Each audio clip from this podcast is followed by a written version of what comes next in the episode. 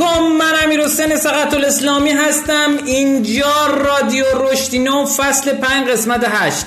منم سلام عرض می‌کنم. خدمت همه عزیزانی که در خدمتشون هستیم. امیدوارم که از قسمت امروز لذت ببریم. این قسمت؟ قسمت 95 م هست که در خدمت شما سلامت باشی. خیلی خوشبخت و خوشحالیم که در خدمت شما هستیم. رادیو رشد در مورد رشد کسب و کارها و رشد فردی صحبت می‌کنه. دوستان گفتن قسمت قبلی انرژی افتاده بود. اینم از انرژی سهمگین ما. این قسمت امیدوارم که هر جای دنیا که در این قسمت رو میشنوین خوشحال و سرحال و خندون بشین و امروز سی بهمن 1399 این قسمت از برنامه هفته اول اسفند ماه اسفند ماه 99 منتشر خواهد شد.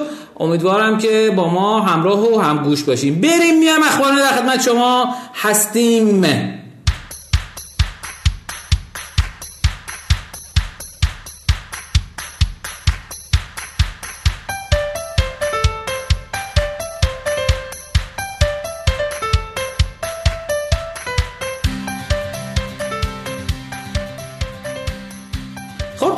اخبار ما اخبار جدید کسب و کاری رو میگیم که امیدواریم که مورد توجهتون واقع بشه و ازش لذت ببرین. خبر تک خبری که ما داریم یعنی از چند قسمت قبل متوجه شدیم که آقا یه دونه خبر بگیم و خلاصه در موردش خوب صحبت کنیم و یه دونه نکاتی رو بریم. برای شما دوستان عزیز جذابتره. به همون بگیم که چجوری دوست داریم. بازم ممکنه که مورد توجهتون نباشه. ولی الان جمعی ببینید که این شکلی بهتره.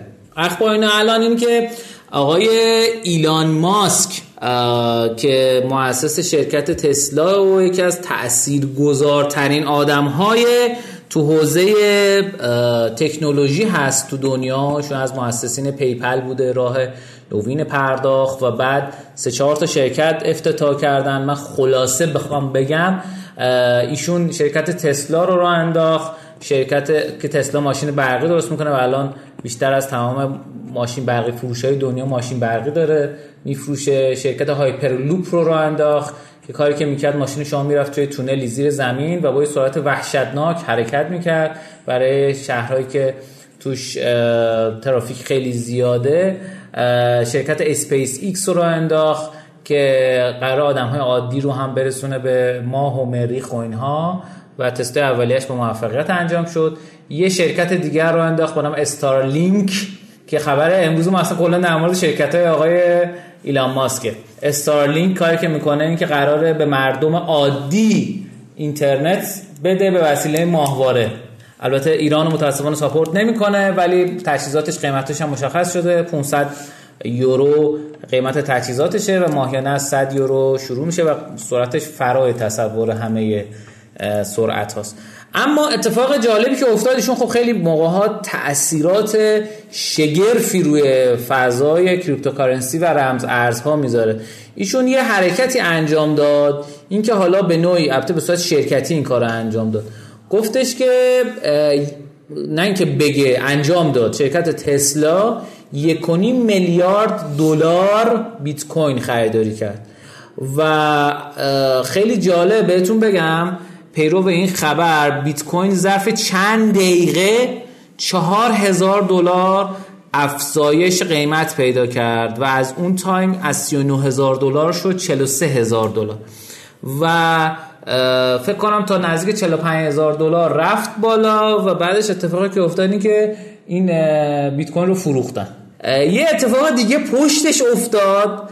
که خیلی جالب توجه بود که منبع این خبر هم CNBC که title رو من می‌خونم Mastercard to open up network to select cryptocurrencies گفته که آقا مستر کارت اینایی که در از کارت اعتباری مستر کارت گفته که من شبکم رو برای انتخاب رمز ارزها باز می‌کنم و می‌تونید شما با استفاده از اون رو هم پرداخت بکنید. ببینید این یک جمله خیلی سهمگینیه. از این لحاظ که gateway های پرداخت مسترکارت تو دنیا خیلی بیشتر از مسترکارت و ویزا تقریبا خیلی بیشتر از مثلا PayPal و اینکه شما بتونید به واسطه این کار در اصل به واسطه اینکه بتونید رمز ارزم باز کنید روی این gate یعنی بتونید پرداخت بکنید خیلی اتفاق جالبی می‌تونه باشه و خیلی حتی از چیزی که تسلا گفته آقا ما می‌خوایم پرداختای داخل network مون هم با اون انجام بشه چه می‌دونم چه خرید ماشین و اینها از اون هم حتی می‌خوام بگم خدمتتون بزرگتره. من یه توضیح هم بخوام خدمتتون عرض کنم. اینجوری نیستش که شما مثلا بری هر بانکی و اینها بعد بهت یه مسترکارت بده. شما وقتی حساب بانکی داشته باشی می‌تونی روش یه مستر کارت ویزا کارت یا چیزای دیگه شبیه این بگیری. و بعد یه اتفاق دیگه هم افتاد پشتش که هنوز تاثیراتش کامل روی بیت کوین ثابت نشده و اون هم اینه که شرکت اپل اعلام کرده که ما در حال پیاده سازی پرداخت از طریق بیت کوین هستیم. و الان که داریم صحبت می‌کنیم قیمت بیت کوین 51 هزار دلاره. ولی پیش بینی میشه تاثیرات یعنی این حجم از خبر رو هنوز بازار نتونسته هضم کنه. واقعا اتفاق میفته پیش میشه تا 54000 دلار بره و بعد دوباره برگرده بیاد رو پایه 40 خورده هزار دلار. این اتفاق اتفاق جذابی بود. گفتیم که در موردش صحبت بکنیم. خب هر چقدر تو حوزه cryptocurrency یا همون رمز ارزها استفاده عملیاتی و کاربردی از اینها رمز ارزها بیشتر بشه اتفاق بهتری میفته. مثلا روی اتریوم که یکی دیگه از رمز ارزها هست شرکت فیات گفت ما پرداختش رو متقبل میشیم و یوهو قیمتش کشید بالا. و البته چند وقت پیش گفتش که من دیگه حمایت نمی‌کنم از اتریوم. ولی این اتفاق اتفاق جالب و خوبیه. یعنی حداقل برای ما خوشحال کننده است این اتفاق یه اتفاق دیگه هم افتاد این که بانک مرکزی گفتش که ما چند تا کارگروه گذاشتیم که ما هم واسه خودمون یه دونه رمزارز داشته باشیم. خب این از چند جهت مثبت از چند جهت این که اصلا برخلاف همه سیاست های اینها بگیم اگر غیر متمرکز هاست.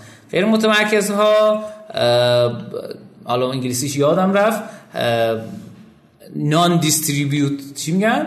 دیستریبیوت ها نه یه اصطلاحی داره یادم رفت حالا انگلیسیش چیه؟ ولی این نوع تکنولوژی ها میگه آقا به جای که بانک باشه این وسط و تایید بکنه پرداخت و جابجایی اینها مردم این کارو می‌کنن. یعنی یک جای واسط وجود نداره.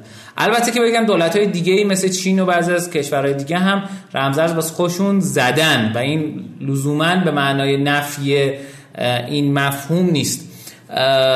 چه اینکه حالا یک رمز ارزم اومده به نام ققنوس و حالا اون داستان خاص خوشو داره. من چون تخصص زیادی تو این حوزه ندارم نه اینکه زیاد کمم حتی میشه گفت ندارم. من یه کاربرم تو این حوزه.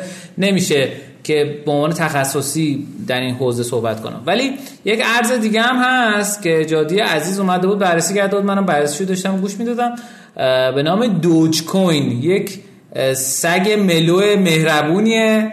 که برخلاف رمزارزهای دیگه که عنوان میشه محدودیت دارن یعنی تعدادشون محدوده مثل بیت کوین و اتریوم و فلان اینا. این گفتن محدودیت نداره ما هر چقدر دلمون بخواد تولید می‌کنیم. و بارها قیمتش به واسطه توییت هایی که ایلان ماسک زده رفته بالا.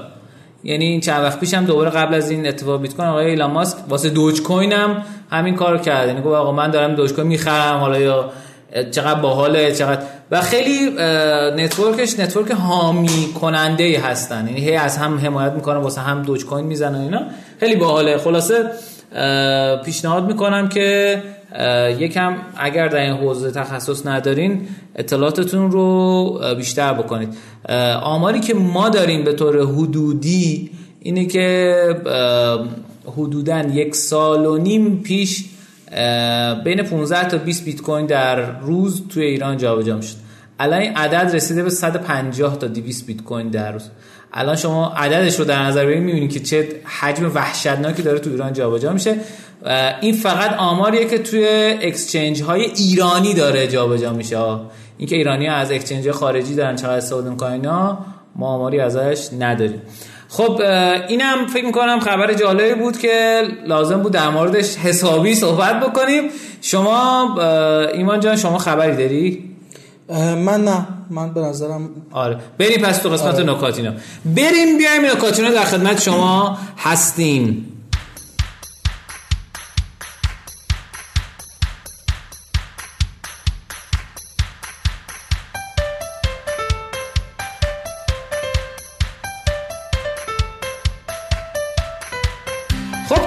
نکاتینه ما در مورد نکات تحلیلی کسب و کاری صحبت می‌کنه که منجر به رشد کسب و کارها می‌تونه بشه. خواهش می‌کنم اول ایمان جان بفرمایید. توی نکاتینه امروز من یه موضوع رو می‌خوام مطرح کنم یه داستانی رو می‌خواستم مطرح کنم. الان بگم یا بذارم نه بگو الان بگو. من می‌خوام در مورد یه مطالعه خیلی مهمی که جلسه قبل بهش اشاره کردم صحبت بکنم. پروژه ارسطو که یکی از بزرگترین پروژه های تو حوزه تیم سازی و مدیریت تیم انجام شده. این این پژوهش به این دلیل خیلی پژوهش بزرگی بوده که توی گوگل انجام شده. گوگلی که ما می‌دونیم چقدر تیم های مختلف دارن توش کار می‌کنن. پروژه ارسطو با این سوال شروع میشه که چه, چه تیم های خوبن و ما از کجا بفهمیم که چه تیم های خوبن و چه تیم های خوب نیستن؟ از, از اون طرف چجوری بفهمیم که تیم ها رو چجوری می‌تونیم بهبود بدیم؟ با این دغدغه این پروژه استارت خورد. پژوهشگرای مختلفی از دانشگاه های مختلف آوردن توی این پروژه و روش کار کردن و متغیرهای خیلی زیادی رو سنجیدن. از سن گرفته تا ویژگی های شخصیتی مثل برونگرایی درونگرایی. مثلا اینکه آیا اگه اعضای تیم ها با هم دوست باشن این تاثیر معناداری تو عمل کرده تیم داره یا نه؟ اگر که روابط رسمی باشه چطور؟ اگر که سطح تحصیلاتشون یکی باشه همه اینا رو بررسی کرد بعد از بررسی همه اینا به این نتیجه رسیدن که هیچ چیز خاصی نتونستن پیدا بکنن. یعنی به هیچ نتیجه نرسیدن. یه چیز خفنی آره. و بعد از اینکه این اتفاق افتاد یکی از اعضای این تیم به نام خانم روزوفسکی میگه که شاید بد نباشه که ایشون پژوهشش بیشتر تو حوزه هنجارهای سازمانی بوده. یه شاید بد نباشه بریم توی بحث فرهنگ سازمانی و هنجارها دنبالش بگردیم. شاید اونجا بتونیم ببینید چون ما یه موقعی داریم در مورد 20 تا تیم صحبت می‌کنیم. 20 تا تیم و بالاخره از توش یه data یی در میاد. یه correlation ی هم در میاد. یه همبستگی اون وسط در میاد. وقتی در مورد گوگل و همه تیمای گوگل حرف می‌زنیم اینکه شما بتونین از بین این همه تیم که توی این همه کشور دارن فعالیت می‌کنن یه الگوی مشترک در بیارین خیلی کار سختیه. از اون طرف طبیعتا نتیجهش نتیجه خیلی ارزشمندی خواهد شد. بعد از بررسی های خیلی زیاد به چند تا نکته خیلی جالب رسیدن. اینا اومدن دیدن که معیارهایی که باعث میشه تیم ها خوب عمل بکنن یعنی تیم های خوب رو بتونیم از تیم های بد تمیز بدیم اینه که ببینیم این تیم ها چقدر درونشون امنیت روانی وجود داره. امنیت روانی رو خانم ادمونسون که کتاب کتاب امنیت روانی رو نوشته وقتی بهش اشاره می‌کنه میگه امنیت روانی یعنی اینکه آدم ها بتونن حرفشون رو بدون اینکه بترسن بزنن. بزنن تو سازمان. دقیقا. دقیقا. ایشون به پژوهشی اشاره می‌کنه که همین خانم روزوفسکی انجام داده و متوجه میشه که و فکر می‌کرده تیم های خوب کمتر اشتباه می‌کنن. در صورتی که وقتی دیتا ها رو جمع می‌کنه می‌بینه تیم های خوب بیشتر اشتباه می‌کنن. بعد وقتی بیشتر مطالعه می‌کنه و بیشتر مصاحبه می‌کنه متوجه میشه تیم های خوب بیشتر اشتباه نمی‌کنن. تیم های خوب این جرأت رو دارن که بیشتر در مورد اشتباهاتشون حرف بزنن. و اینه که باعث میشه تیم های خوبی بشن. توی گوگل هم به همین نتیجه می‌رسن متوجه میشن که یه سری معیارهایی وجود داره که این معیارها خودشون نشانگر وجود امنیت روانی توی سازمان در, کنار اینکه ما می‌تونیم بریم آدما صحبت بکنیم و مصاحبه بگیریم و ببینیم که آیا واقعا امنیت روانی وجود داره آیا واقعا آدما حرفاشون رو مستقیم به هم می‌زنن یا نه چند تا ویژگی دیگه است که خیلی جذابه. یکیش این که اگه شما می‌خواین ببینید اینا یه همچین چیزی مشاهده کردن که ورای این که مدیریت تیم چه شکلی شکل می‌گیره آیا اینطوریه که همه همجوری وسط حرف همدیگه میپرن و حرف می‌زنن یا نه؟ یه نفر هست مدیر جلسه است یکی یکی نوبت میده هر کی 5 دقیقه صحبت بکنه. تیمی که اعضاش نسبتا به یک اندازه صحبت می‌کنن یکی از ویژگی هایی که نشون میده این تیم تیم خوبیه. در مقابلش تیمایی که معمولا یک نفر یا دو نفر یا چند نفر انان صحبت رو دست می‌گیرن و بیشتر از بقیه حرف می‌زنن این تیما معمولا عمل کردشون پایین تره خیلی معیار جالبی. یعنی اینا اومدن با یه سری میکروفونایی که اندازه گیری می‌کردن که هر, هر نفر چقدر صحبت می‌کنه به یه همچین داده ای می‌رسن و متوجه میشن که این همراستا با امنیت روانی. یعنی بالاخره بپریم یا نپریم؟ اصلا مهم نیست.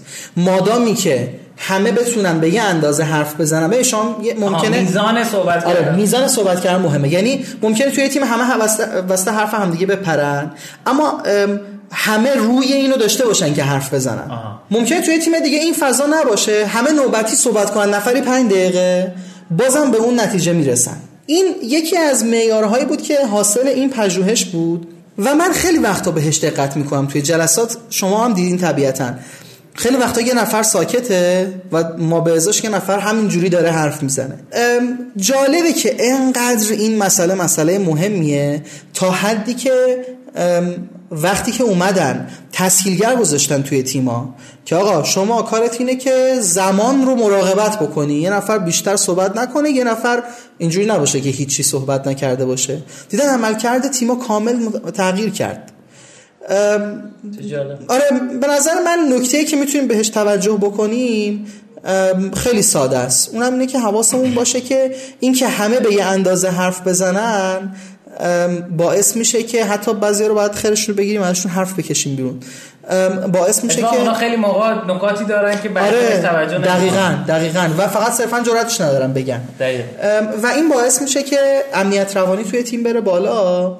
و نهایتا عمل کرده تیم بهبود بده. دقیقا. ما توی یکی از تیمای گیمی که کار می‌کنیم یه بنده خدایی هستش که خیلی کم صحبت می‌کنه. تو ازش سوال نپرسی اصلا حرف نمیزن ولی وقتی ازش می‌پرسی یه سی نکاتی میگه که آدم حیرت می‌کنه. مثلا اگه میشه اصلا همچین نکاتی وجود داشته باشه؟ دقیقا اگه یادتون باشه دو هفته پیش که داشتیم در مورد موضوع تفکر آهسته و تفکر سریع صحبت می‌کردیم به این آدما اشاره کردیم. آدمایی که تفکرشون آهسته است. اینا اتفاقا خلاقیت بالایی دارن. ولی مثل ماها تند حرف نمی‌زنن تند فکر نمی‌کنن. چون تند فکر نمی‌کنن خیلی بیشتر از ماها ساکتن. ما تو فرهنگمون جا افتاده که اینا آدمای درونگرایی یا مثلا اینا آدمایی که خیلی خودشونو دخالت نمیدن تو کارها. اما این وظیفه ما به عنوان کسیه که یه business owner یم یه team manager یم یه team leader یم که بتونیم از این آدما استفاده بکنیم فرصت برابر نه فقط فرصت برابر زمان حرف زدن برابر رو برای همه آدما مهیا بکنیم. یه ویژگی دیگه هم که توی این پژوهش بهش رسیدن و اونم خیلی جالبه سرچ بکنید آزمون reading mind through your eyes. خواندن ذهن از طریق چشم. یه آزمونیه. خیلی جالبه. به شما مثلا 20 تا جفت چشم نشون میده. میگه به نظر شما این چه حسی داره. که شما مثلا میگین این استرس این استراب داره. این ترس داره. این شاده. بعد بین گزینه ها گزینه درست رو انتخاب بکنید می‌فهمین که مثلا آدم یه نمره به شما میده که چقدر تونستین درست متوجه بشین. اعضای تیم های موفق توی این تست نمره های بالایی آورده بودن. و می‌تونستن تشخیص بدن که الان طرف مقابلم ناراحت شده استراب گرفته گنگ براش. می‌تونستن عواطف همدیگر رو توی جلسات تشخیص بدن.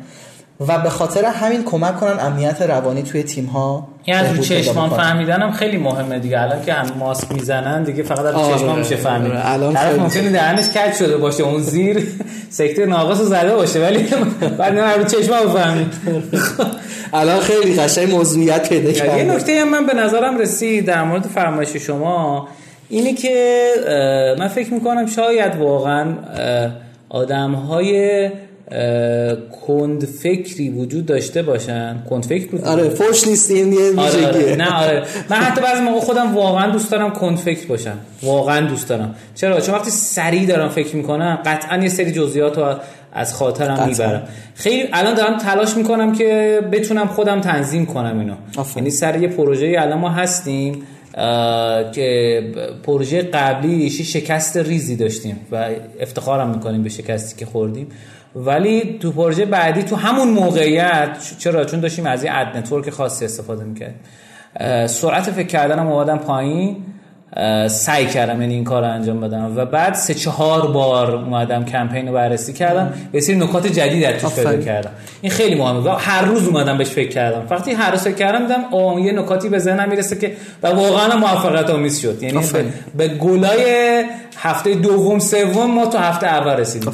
یا توی پروژه سئو دیگه ما همین اتفاق افتاد برام. یعنی خیلی سریع رد می‌شدیم اومدیم خیلی آهسته تر در موردش فکر کردیم و دست جمعی فکر کردیم اون دوستانی که کنت فکر بودن اضافه کردیم به تیم و خیلی نتیجه نتیجه خوبی بود خب این آها خواستم میگم این کنت فکرها شاید بعضی موقع برونگرا هم باشن ها ولی چون بله. در آروم صحبت می‌کنن نمی‌تونن خودشون رو تنظیم بله، کنن. بله. و واقعا یه موقعیت چی میگن سختی پیش میاد. دقیقاً اینکه همینطور. اینا دوست دارن انرژی بگیرن از جمع. تو بعضی از جمع اینا رو ترد می‌کنه برای همین چون انرژی نمی‌گیرن میرن توی یه سری تیمای دیگه و دقیقا همینطوره. و ما الان می‌بینیم که کم کم آدم هایی که بهشون می‌گفتن برونگرا یا وصله ناجور جمع داره سر و کله‌شون توی مدیرعاملای شرکت های بزرگ سیلیکون ولی پیدا میشه. شرکت هایی مثل مثلا واربی پارکر که مثلا عینک عینک میفروشه کار خاصی هم نمی‌کنه. شرکتی مثل زاپوس که خدا بیامرز مؤسسش های تونیشه یه آدم کاملا درونگرا بود. می‌بینیم که این اتفاقا داره توی سیلیکون ولی میفته بد نیست که ما هم به این موضوع فکر بکنیم. برونگراها دارم یعنی اینجا دیگه. شما آره آره آره. نه نه شاید اشتباه گفتم. آره. آدمایی که ما خیلی آره، وقتا وصله ناجور آره، میدونیمشون مثلا. مطالعه هم انجام شد که اکثر مدیران موفق تو دنیا اتفاقا درونگران بله بله. من من دقیقا مطالعه رو خوندم. خیلی جالبه که برخلاف تصور رایج ما مدیرای درونگرا به خاطر اینکه راحتتر به اصطلاح تفویض اختیار می‌کنن و کمتر micro managing می‌کنن ام، الان اگه صدا و سیما بود پایین یه micro managing رو ترجمه می‌کرد. چی بگیم؟ چه ترجمه کنیم؟ آخه مرزبه یعنی ریز مدیریتی. اینکه آره با خیلی جزئیات خیلی ریز و ریزنگرانه بیان مدیریت رو دستشون بگیرن ام، درونگراها معمولا کمتر این کارو می‌کنن. و به خاطر همین دیده شده که مدیرای بهتری هن توی مختلف. یکم این شاید اذیت کنه ما روها در نتیجه. یعنی اگر بگیم فلانی درونگره پس اینجوریه یا فلانی برونگره پس اینجوریه این یکم سخت می‌کنه. شاید بعضی موقع کمکمون بکنه که یه سری بایاسایی که تو ذهنمون هست و خطاهای شناختی که. وجود داره رو کنار بذاریم. ولی اینکه بخوایم بگیم خب من بعد درونگرام پس اینجوری آفرین، یا برونگرام. پس اینجوری این به نظرم این خود این اصلا نه اشتباهه خیلی نکته دقیق و اشاره درستی بود. سلام. آفرین. ما داریم اینو میگیم برای اینکه بگیم آقا اون bias ی که قبلا داشتیم اشتباهه. اینو نمیگیم که بگیم حالا از این بعد یه bias جدید پیدا بکنیم. آره این حرف حرف خیلی یه سری bias ا داریم. که باعث یه سری bias دیگه آره. یعنی رفع bias ی داریم که خودش باعث bias آره. میشه مثل چیز بود اون تابع f of x بود می‌گفتن اگه خود الکل با ظرف الکل می‌خوای تمیز کنی خود الکل رو کی می‌خواد تمیز کنه آره ظرف الکل خلاصه اینم اتفاق جالبیه خب توی جریان نوکاتینو ارزم به خدمتتون که آها یه نکته بگم از قسمت اخبارنا قبلی که فکر کنم قابل توجهه. اونم اینه که خب این فضای بزرگ داره تو دنیا اتفاق میفته که میرن به سمت بیت کوین خیلی از آدما تو ایران هم خب به واسطه اینکه بورس ریزش کرد خیلی از آدما رفتن سراغ بیت کوین اما اینجا یک فضای بسیار بزرگی واسه کسب و کارهایی که می‌تونن خدمات بیت کوین بدن یا تبادلات بیت کوین انجام بدن وجود داره. چند تا کشور هستن تو دنیا که من می‌دونم قطبش الان مالتاه.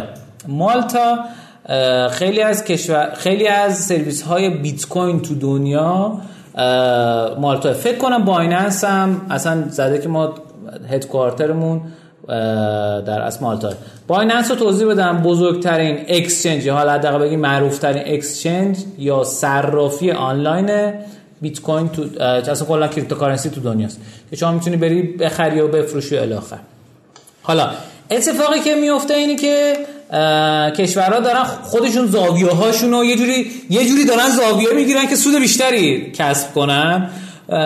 و میگن وقتی مثلا داره یه اشعه خورشید میاد الان نسل جدید اه، سلول خورشیدی اینجوریان که خودشونو با زاویه خورشید هماهنگ می‌کنن. استارتاپ موفق هم همینجو- همینجوری خودشونو با زاویه پول تو جامعه جریان نقدینگی هماهنگ می‌کنن. من می‌دونم مثلا یه آژانسی بود که حالا اسمش نمی‌تونم ببرم. یه آژانس تبلیغاتی بود. که چون درآمدش کم شده به امسال به خاطر کرونا ابتدای امسال اومد چند تا business line غیر مرتبط حتی اضافه کرد تا بتونه دوباره احیا بشه که واقعا الان دوباره احیا شد. ولی خب یه سری هم شکست خوردن رفت. چیزی که هست مثلا من یه استارتاپ می‌شناسم به نام ایران بای بیت که اومد اینجوری بود هتل ایران شما می‌تونید با بیت کوین رزرو کنید ایدهش ایده پیچیده ای نیست. ولی خب چون نقل انتقال پول همه فکر می‌کنن آقا چجوری پی‌پل تو سایتمون اضافه کنیم؟ چجوری ویزا مستر کارت اضافه کنیم؟ ولی این بنده خدا اومده بودن فکر کرده بودن آقا ما بیایم پرداخت به واسطه بیت کوین رو اضافه کنیم که گردشگری خارجی داریم حالا که گردشگری دیگه خوابیده. کلی خدمت دیگه هست که ایرانیا می‌تونن به خارج از ایرانیا بدن.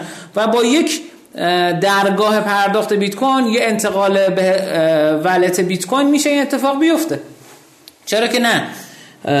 اینو بهش فکر بکنید و در موردش تو تیماتون صحبت بکنید. به نظرم خیلی جذابه که شما بسید یه سری خدمت به ایرانیا و خارج ایرانیا بدین. دیگه تو محدودیت تحریما و محدودیت خیلی اتفاقات دیگه که میفته تو دنیا شما وقتی یک سرور خارج ایران بگیری همیشه اون سرور هم بهش از خارج از ایران متصل بشه. یعنی منظورم اینه که مثلا از یک سرور خارج از ایران متصل بشه و خدمات بیت کوین و اتریوم و الی آخر بده. خب هیچ مشکلی وجود نداره برای این حوزه. ارزم به خدمتتون که این نکاتینوی بودش که قسمت اول ولی یه اینو یه نمی‌خواستم بگم اینو می‌خواستم تو قسمت قبل بگم من خاطرم رفت. اما نکاتین اصلی که می‌خوام امروز خدمتتون بگم در خصوص در از گزارش جامع تجارت الکترونیک ایران از 6 ماهه نخست سال 99 مرکز توسعه تجارت الکترونیکی یک مرکزی هستش که یه سری کارا داره انجام میده زیر مجموعه وزارت سمت صنعت معدن تجارت. اومده یک گزارش 50 صفحه منتشر کرده و من فقط میام در 15 تا نکته که داره رو می‌خونم و نکته که پشتش به نظرم می‌رسه رو با کمک ایمان جان ما استخراج می‌کنیم. یک ضریب نفوذ اینترنت به 102 درصد رسیده که نسبت به سال قبل 9 درصد رشد داشته آقا ضریب نفوذ اینترنت 102 درصد رسیده یعنی چی؟ یعنی یه سری از خارج آوردیم برامون اولا که خب ما مثلا وقتی میگیم سیم کارت ها بیشتر از جمعیت ایرانه معنیش همینه دیگه. مثلا تر خیلی ها هستن که الان سیم کارت یکی دو تا سه تا الان البته یه محدودیتی براش گذاشتن ولی یکی دو تا سه تا دارن. پس این خب بازم جا داره هنوز. یعنی ضریب نفوذ اینترنت می‌تونه بیشتر هم بشه. چرا؟ چون مثلا یه گوشی طرف ممکن اینترنت داشته باشه یکیش نداشته باشه. نکته بعدی ضریب نفوذ تلفن همراه هوشمند به 65 درصد رسیده که نسبت به سال قبل 20 درصد رشد داشته این نکته خیلی مهمه خیلی خیلی خیلی زیاد. 20 درصد رشد داشته یعنی اینجوری نبوده 45 شده 65 یعنی مثلا یه عدد مثلا چجوری بگم؟ 50 درصد بوده 20 درصد وقتی رشد داشته باشه 10 درصد بهش اضافه میشه میشه 60 درصد. خب؟ این اشتباه بعضی موقع ما می‌کنیم ما یعنی هولوش احتمالاً 50 بوده ولی عدد خیلی زیاد افزایش پیدا کرده. ضریب نفوذ تلفن همراه هوشمند یعنی چی؟ یعنی آدما اسمارت فون بیشتر خریدن. و این خب خبر خوبیه واسه تجارت الکترونیک. گفتم که حدود 185 هزار گواهی امضا الکترونیک صادر شده که نسبت به مدت مشابه سال قبل 123 درصد رشد داشته. یعنی دو برابر شده بیشتر. خب این خیلی خوبه. یعنی اتفاقاتی که امضاهایی که می‌تونه قراردادها به صورت دیجیتال بیفته دیجیتال افتاده و آنلاین. ما یه سری مجموعه داریم که داریم خب با خارج از ایران کار می‌کنیم. یه سری از شرکت هایی که خارج از ایران هستن اصلا امضاهاشون همه به وسیله وبسایت آنلاین انجام میشه. یعنی امضای بار تایید هویت میشه. اینه که آقا شما اونجایی مثل همینه که شما میری مثلا گواهی امضا می‌گیری اونا سایت آنلاین دارن این کار رو انجام میدن. خب خیلی اتفاق جالبی. توی دسته دوم تحلیل در مورد عملکرد تجارت الکترونیک گفته که ارزش اسمی معاملات تجارت الکترونیک 639 هزار میلیارد تومن بوده که نسبت به مدت مشابه سال قبل یعنی 6 ماه اول سال 98 284 درصد رشد داشت. خب یعنی سه برابر نه. بیشتر شده. آره سه برابر بیشتر. بیشتر شده. یعنی چهار برابر شده آره دقیقا. خب این که خب اتفاق خیلی هیجان انگیزیه و خب ما دنبالی آمار رسمی بودیم که اینو بگیم. حالا من با یه تحلیل دیگه اینو جنبندی می‌کنم میگم. مبلغ هر خرید الکترونیکی به طور میانگین 417 هزار تومان برآورد شده. یعنی اومدن حالا بجز شارژر رو جمع کردن تقسیم برای تعداد کردن شده 417 هزار تومن که نسبت به مدت مشابه سال قبل 153 درصد رشد داشته یعنی کنیم برابر بیشتر شده. یعنی بوده مثلا چه می‌دونم نزدیک فکر کنم 200 هزار تومان بعد شده 417 هزار تومان تعداد کل معاملات تجاری الکترونیک یک میلیارد فقره بوده که نسبت مدت مشابه سال قبل 52 درصد رشد داشته یعنی چی؟ چیزی که من می‌فهمم اینی که تعداد به نسبت یعنی مبلغه رفته بالا تعداد. 50 درصد رفته بالا. تعداد معاملات الکترونیکی دولتی حدود 151 هزار فقره بوده. که نسبت به مدت مشابه سال قبل 34 درصد رشد داشته. خب به دلیل اینکه واقعا دولت انقدر الکترونیک نشده. 30 درصد فقط بیشتر ولی بازم رشد خوبیه. آره رشد خوبیه. دولت با... دقیقاً. به نسبت کاهلی و نمی‌دونم کن بودن در از دولت این اتفاق میفته حالا یه چیز جالب این که گفتن که 76 هزار واحد تجارت الکترونیک داره نماد اعتماد هست. همون این نماد. که نسبت به سال قبل 11 درصد رشد داشته خب این یه چیز جالبیه. من با اون گفتم می‌خوام با هم تحلیل کنم.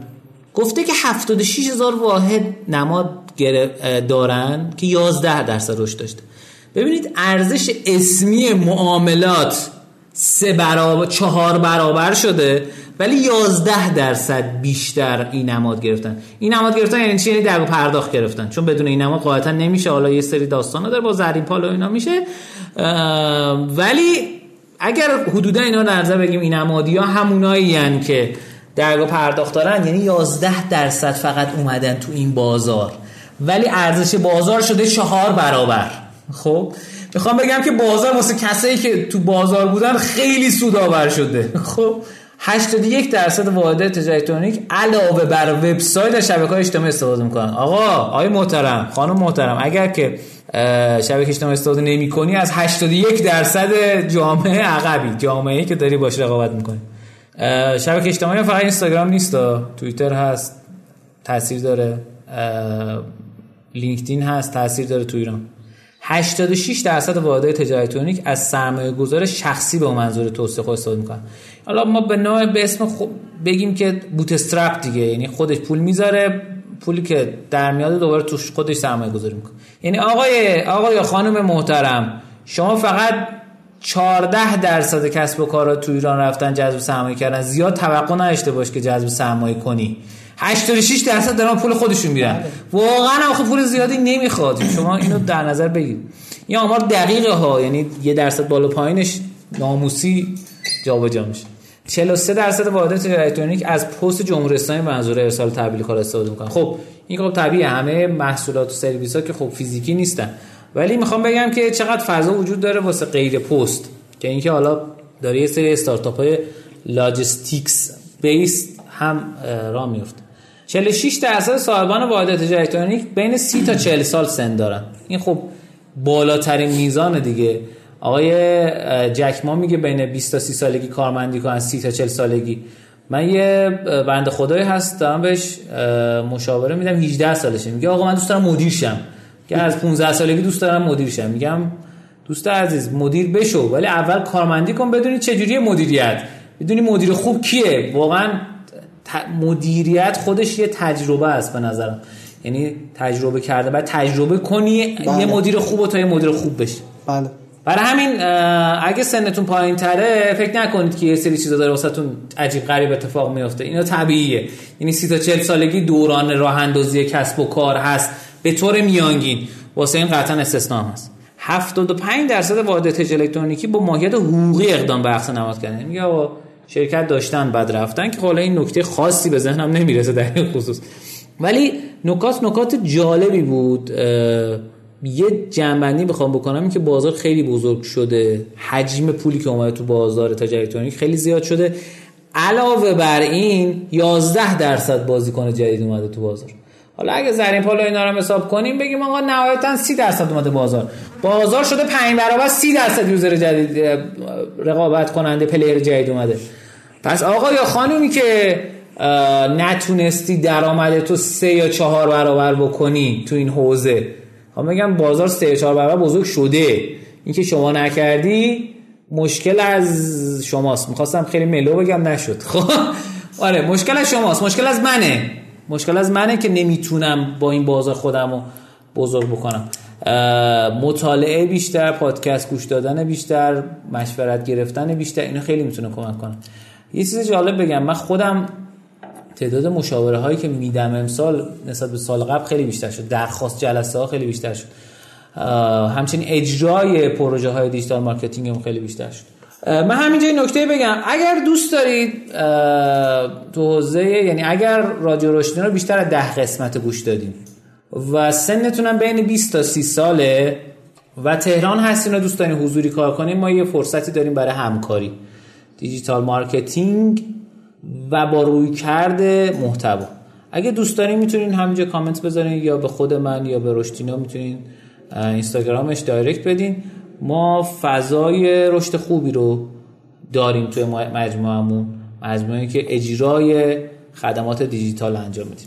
خب خیلی جذاب و شنیدنی امیدواریم بوده باشیم و یه نکته رو بگو من می‌خوام تاکید بکنم. احتمالا دوستانی که گوش کردن این رو متوجه شدن. اما ببینید زمین بازی داره تغییر می‌کنه. بله. و تا یه حد خیلی خوبی هم تغییر کرده.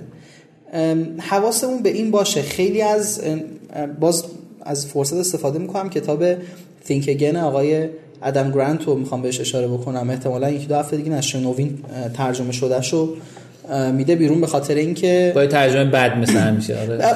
نمی‌دونم واقعا. با ترجمه نشر نوین نمی‌دونم چرا اینجوریه. یعنی مثلا میده Google Translate خروجیشو میده به ویراستار بابا یکم دقت کن. داور دقت کن. جالبه که بدونین که کتاب یه هفته است اومده بیرون. و نشر نوین می‌خواد دو هفته دیگه کتاب بده بیرون. البته میگه ما با انتشارات خب صحبت کردیم از قبل و از قبل کتابو در دسترس داشتیم و داشتیم ترجمه می‌کنیم حالا علی حال می‌خوام بگم آیا ادم گرانت به نکته خیلی خوبی اشاره می‌کنه. میگه ما سیستم حمل نقلمون تغییر کرده سیستم ارسال پیاممون تغییر کرده همه چیمون تغییر کرده. اما مدلی که فکر می‌کنیم هیچ تغییری نکرده. به خاطر اسم کتاب ایشون think again یا دوباره فکر کنه. واقعا نکته نکته مهمیه. ببینیم زمین بازی داره تغییر می‌کنه. دولت که همیشه نماد رخوگی و واقعا حرکت نکردنه می‌بینیم که چقدر تغییر کرده توی استفاده از به اصطلاح زیرساختهای آنلاین. بله. خوبه که ما به چیزهای جدید فکر بکنیم. اینکه اگه تا حالا بیزنسمون به نسبت موفق بوده همون شیوه هایی که تا دیروز داشتیم و امروز هم تکرار بکنیم. صرفا با شدت بیشتری تکرار بکنیم و انتظار داشته باشیم نتیجه بهتر بگیریم لزوما درست نیست. ما نیاز داریم که خیلی از زیر ساختمون رو تغییر بدیم. اصلا مدل فکریمون رو تغییر بدیم. ما نیاز داریم که تو حالا حوزه منابع انسانی که من بیشتر مطالعه توش دارم خب من می‌بینم واقعا ما تو حوزه منابع انسانی نیاز به یک نگاه جدید داریم نگاهی داریم که بتونه این فضای آنلاین رو هندل بکنه ببین بله. مثلا شما الان نیاز دارین که کم کم یاد بگیرین که شرکت که کارمنداتون تو شرکت از راه دور کار بکنن از خونه کار بکنن. بله. کارمندایی بگیرین که از شهرستان با شما دارن کار می‌کنن و تو خونه دارن کار می‌کنن. اینا چیزایی که شرکت باید کم کم بهش بپردازن یاد بگیرن که تغییر بکنن. من امیدوارم که از این روندی که به هر حال طی میشه و میره جلو مثل همه جاهای دیگه دنیا دوستان ما عقب نمونن. به امید خدا. البته ما یه مدلی داریم. مدل حالا حداقل شرکت خودمون اینجوریه که کارمندا یه ماه اول حضوری هستن و بعد می‌تونن در صورتی که چیز باشه در از اون کیفیت خروج لازم رو داشته باشن ما می‌تونیم در باشون دورکاری هم کار کنیم. ولی برای اینکه فرهنگ سازمان رو بگیرن حداقل من هنوز روش خوبی پیدا نکردم برای اینکه بتونم فرهنگ سازمان آنلاین منتقل کنم. خیلی نیاز به انرژی حضوری داریم حداقل. من تا الان هنوز بلد نیستم. من یه نکته بگم. اصلا مهم نیستش که این کاری که الان شما داری می‌کنی چقدر مثلا کار جدیدیه یا مثلا چه می‌دونم روم لبه مرز علم مدیریت یا نه. حرف اینه که خیلی وقتا من یه سال ساده از مدیران می‌پرسم و نمی‌تونم به من درست جواب بدن. اونم اینه که آخرین رفتاری که تغییر دادی تا بتونی به یه عملکرد بهتری برسی چی بوده؟ تو حوزه مدیریتت. و خیلی وقت مدیران نمی‌دونن. یعنی وقتی نگاه می‌کنن می‌بینن آقا طرف 20 ساله که داره یه مدل مدیریت می‌کنه و انتظار داره که نتایج تغییر کنه. ببین شما اگه تو 20 سال نتایج تغییر نکرده 20 سال که خیلیه. تو یک سال اخیر نتایج تغییر نکرده نتایج حاصل مدیریت تغییر نکرده حتما باید خودتو تغییر بدی. یه چیز جالب بگم کتاب اثر مرکب رو نمی‌دونم خوندی بله نه. بله. آقای هاردی. بله. اینو میان جزو کتابای حوزه موفقیت دستبندی می‌کنن به خاطر طرح جلدشه به نظر. آره خب ولی کتاب فوق العاده علمی و قشنگه یعنی بله. برخلاف همه کتابایی که من دیدم از کتابای حوزه موفقیت که بیشتر انگیزشی هم اما یه قسمت از کتاب میگه آقا یه مدیری اومد پیش من من پیشنهاد می‌کنم حتما تمام شنوندگان این کتاب رو بخونن یا که حداقلش اینه که کتاب صوتیش رو بشنون یعنی نعل به نعلش. رو میگه یه مدیری اومد پیش من گفت آقا من سازمان مشکل داره و فلان و فروشمون خوب نیست و اینا. گفتم که اومدم بررسی کردم دیدم آدم اصلا از جاش تکون نمی‌خوره. پیشنهاد دادم که حداقل حداقل سه بار در روز بیاد تو شرکت بچرخه و هر بار سه نفر رو پیدا کنه که کارشون رو به نحوی درست انجام دادن. خب؟ و همونجا تشویقشون کنه بگه باری کلا که این کاری کردی همین. یعنی حالا من که میگم همین حالا ممکنه کار دیگه هم کرده باشه ولی همینو گفت. انتظار همین بوده. آره. بعد از یک ماه فروش شرکت 25 درصد افزایش پیدا کرد. خب؟ یعنی این یه تغییر کوچیکه. بله. این کتاب فوق العاده است. یعنی من دو تا کتاب تو این ماه اخیر خوندم شنیدم یعنی این کتاب صوتیش رو گوش دادم.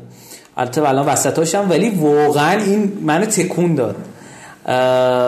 یه کتاب دیگه هم هست که حالا یکم فکر کنم مفاهیمش نزدیک همین کتاب Think Again که حالا من Think Again هم نخوندم ولی حداقل شبیه اونه. نسل جدیدی از کتاب هاست. The Subtle Art of Not Giving a Fuck. به. خب. این کتاب فوق العاده است. حالا ترجمه بهترین ترجمهش اینه که هنر رندانه به سه نقطه گرفتن. خب. البته کت- اون کتابی که چیزه یکم مجوز چاپو بهتر گرفته اسمش رو گذاشتن هنر ظریف رهایی از دغدغه. آره ظریف بیخیالی هم آره، بوده. آره. ولی این کتاب فوق العاده است. توضیح میده که آقا الکی انگیزشی الکی نمی‌دونم موفقیت الکی اینا اینا چیه؟ خب؟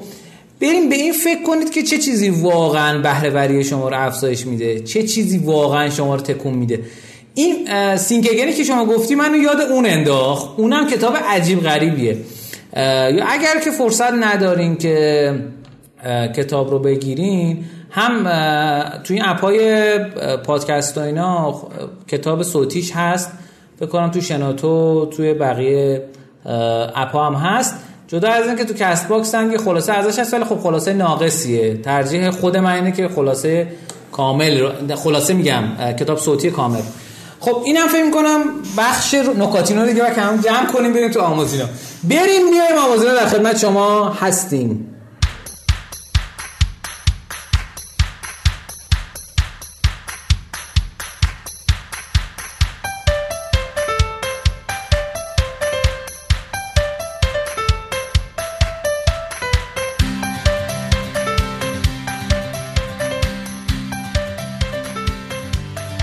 قسمت آموزینا ما در خدمت شما هستیم. در مورد آموزش های دنباله داری که امیدوارم به درتون بخوره و براتون جذاب باشه. ما در ادامه بررسی کتاب هکینگ گروث یا هنر رندانه به رشد رسیدن. یا حالا هک کردن رشد. حالا من اما هنر رندانه واقعا قشنگ ترجمه کرده. هنر رندانه. خب؟ یه چیزی که اومده در اصل بررسی کرده اومده توی بخشی از کتاب خیلی من دوست دارم این بخش کتاب رو به نام Retention Curves for Android Apps. گفته که حالا کرو میشه خم دیگه خم بازگشت کاربران در اپلیکیشن اندرویدی. شاید باورتون نشه که این بخش توی کتاب هست ولی واقعا هست. اومده بررسی کرده که آقا اپلیکیشن های برتر تو دنیا نسبت درصد کاربران فعالشون به بازگشتشون بعد از اینکه اپو نصب کردن چقدر جالب بهتون بگم که اپلیکیشن های برتر دهتای برتر توی سه روز اول بازگشتشون نزدیک 70 درصد بوده. و بعد از 90 روز نهایتا رسیدن به 50 درصد. این عدد عدد وحشتناک بالاییه. و آخرین اپلیکیشن ها والا بگیم اصطلاحا بدترین اپلیکیشن ها بازگشت روز اولشون بوده 30 درصد. و بعد از 90 روز رسیدن به نزدیک 10 درصد. و اما حقیقت کوبنده ای که تو صورت ما می‌خوره اینی که متاسفانه من نزدیک 20 تا اپلیکیشن رو توی Google Firebase خودم ابزار آنالیز اپلیکیشن دارم. بالاترین عددی که من دیدم برای یک بازی 63 درصد روز اول و پایین ترین عدد متاسفانه نزدیک 4 درصد و روز 90 تقریبا اثری از کاربر نیست تو اکثر اپلیکیشن و بهترین آمار 5 درصده که نصف آمار بدترین های جهانه. خب حالا بدترینه که دارم میگم یه 10 تا یه 50 تا 60 تا. با یه 100 تا 160 تا با یه 5000 تا 5160 تا اپلیکیشن اومده بررسی کرده و 5160 اپلیکیشن میانگین دنیا نیست بالای دنیاست. یعنی می‌خوام بگم آمار اینه. آقا app تون درآمد نداره. خب retention تون ضعیفه. app تون درآمدش کمه. قطعا retention تون ضعیفه. ببین اگر که uninstall rate تون بالاه retention rate تون هم پایینه اینو در نظر بگیرید که دو تا احتمال وجود داره. احتمال اول اصلا ممکنه همچین نیازی در جامعه وجود نداشته باشه. احتمال دوم که از retention ممکنه یعنی منجر بشه به retention اینی که اولا جای نامناسبی ممکنه تبلیغ کرده باشی. مثلا هزار user fake گرفته باشی. دو اینکه این user های fake یا حالا user های دیگه که اومدن نتونستی خوب درگیرشون بکنی. دوستانی که پس اشاره گوش دادن یادشونه. درگیرسازی مخاطب. آشناسازی مخاطب. حالا نمی‌دونم onboarding رو شما چی ترجمه می‌کنی؟ من, من ترجمه کردم آشناسازی مخاطب. ترجمه خیلی دقیقی ما هم ازش نداریم. همون آشناسازی. ببین یه جادوه. همین جا یه چیز جالب بهت بگم. اپلیکیشن ها و game هایی که تونستن onboarding خوبی داشته باشن تونستن جادو کنن تو درآمد. اکثرا. من من یه مورد نقض دیدم. یه موردی بود که بازگشت روز اولش 21 درصد بود. فقط با تغییر onboarding که حالا توضیح میدم خلاصه onboarding چیه. با تغییر onboarding 21 درصد رو رسوند به 47 درصد. و این عدد عدد خیلی بالای 47 درصد. و هر یه درصد افزایش این کار بسیار سختیه. خب من چون افزایش دادم خودم. یه app بازی آموزشی بود. حالا بگیم app آموزشی بهتره. که 22 درصد رسید اما درآمدش افزایش پیدا نکرد. ما بررسی کردیم دیدیم business model ش اشکال داره. یعنی revenue model ش اشکال داره. تو تمام app های مشابه باید مدل trial premium کار می‌کردن. اینا آمدن freemium کار کردن. trial premium چه فرقی داره؟ یه مدتی شما می‌تونی استفاده کنی یا یه مقداری و بعدش باید بخری. freemium چجوریه؟ freemium تا آخر شما می‌تونی استفاده کنی رایگان. free ه ولی اگه پول بدی بیشتر امکانات بهت میدن. این مدل مثلا برای اپلیکیشن ها و بازی های حوزه کودک اشتباهه. حداقل ما اومدیم 10 تا 20 تا جهانی رو و ایرانی رو بررسی کردیم دیدیم اینجوری. خب پس نگاه درست چیه؟ نگاه درست اینه که ببینید business model تون داره کار می‌کنه یا نه. دو بیاین رو onboarding کار کنید حالا onboarding چیه؟ onboarding به توضیحات اتفاقات راهنمایی هایی که در اولین بار ورود کاربر به طرف نشون میدیم میگن onboarding. خیلی خیلی چیز مهمیه. شرکت های موفق بودن که تونستن onboarding شون رو تست های متعددی بزنن و در موردش تحقیق کنن. بفهمن کدوم onboarding بهتره. کاربر بشونن. user test انجام بده. الان من یه تست یک ابزار خوب بخوام بهتون بگم. ابزاری داریم تو ایران که می‌تونین UI تون رو تست بکنید و شرکت مطرحی هم ازش استفاده دارن می‌کنن اسمشو یادم رفت. چی بود؟ یادم UX تادی؟ یه چیز شبیه این. یادم نیست. ولی ابزاریه که شما لازم کاربرانتون ازش استفاده بکنم. من بزنم رو دستگاه ببینم میاد. ایکس نمیاد. توی اون یکی مرورگرم بزنم ببینم UX UX یادم نمیاد. یادم حالا. اگر یاد آمد میگم تا انتهای برنامه. و یه اتفاقی که افتاد اینه که کاربر سناریو بذاریم برای تست کاربر. در مورد usability test بخونید بشنوید. همین usability test بهبود UX کسب و کارا رو بلند می‌کنه و همین این ممکنه کسب و کارا رو زمین بزنه. و فرقی هم نمی‌کنه که کسب و کارتون چی باشه. من یادم چند وقت پیش تو حوزه در از حالا کاری که با شرکت ایستر انجام می‌دادیم درگیر مغازه ها هم بودیم. و متوجه شدم اینایی که کار merchandising می‌کنن کار حالا ما میگیم چیدمان دکور و اینا انجام میدن یه سری آدمن که اینا پوله خیلی زیادی می‌گیرن. می‌تونیم بگیم onboarding مغازه ها هم همین شکلیه. یعنی اون دکور اولی که می‌بینی و میه داخل دکوری که می‌بینی اون دکوره نشانه اون. ببین من آدم میشناختم تو حوزه حالا هم تو حوزه لباس بودیشون میومد یک ببخشید. میومد یه دونه دکور می‌زد که نزدیک مثلا سه تا چهار ساعت زمانشو می‌گرفت. پول متریال هم با خود مغازه دار بود. بین 10 تومن تا 20 تومن می‌گرفت. خب الان که عدد رفته بالاتر. می‌خوام خدمتتون بگم این دکوره میشه اون onboarding ه و اون اپلیکیشن و game ی که شما دارین و وبسایتی که شما دارین. خیلی خیلی مهمه. اگه وبسایتتون software as a service ه یعنی دارید یه خدمت نرم افزاری رو به صورت آنلاین به صورت سرویس ارائه میدیم مثل سایت ساز مثل اپ ساز مثل email marketing system. onboarding خیلی خیلی خیلی مهمتر و حیاتی تر میشه. که بقای شما اصلا کلا میشه onboarding. یعنی نتونید طرف onboard کنید. حالا این میشه آموزش اولیه دو از ایمیل غافل نشید ایمیل خیلی می‌تونه کمک کنه برای اینکه طرف رو برگردونی. 99 درصد. وقتی میگم از ایمیل استفاده کنی 99 درصد. اون یه درصد هم تو دلشون هستن نمیگن. میگن که آقا ایرانی ها که از ایمیل استفاده نمی‌کنن.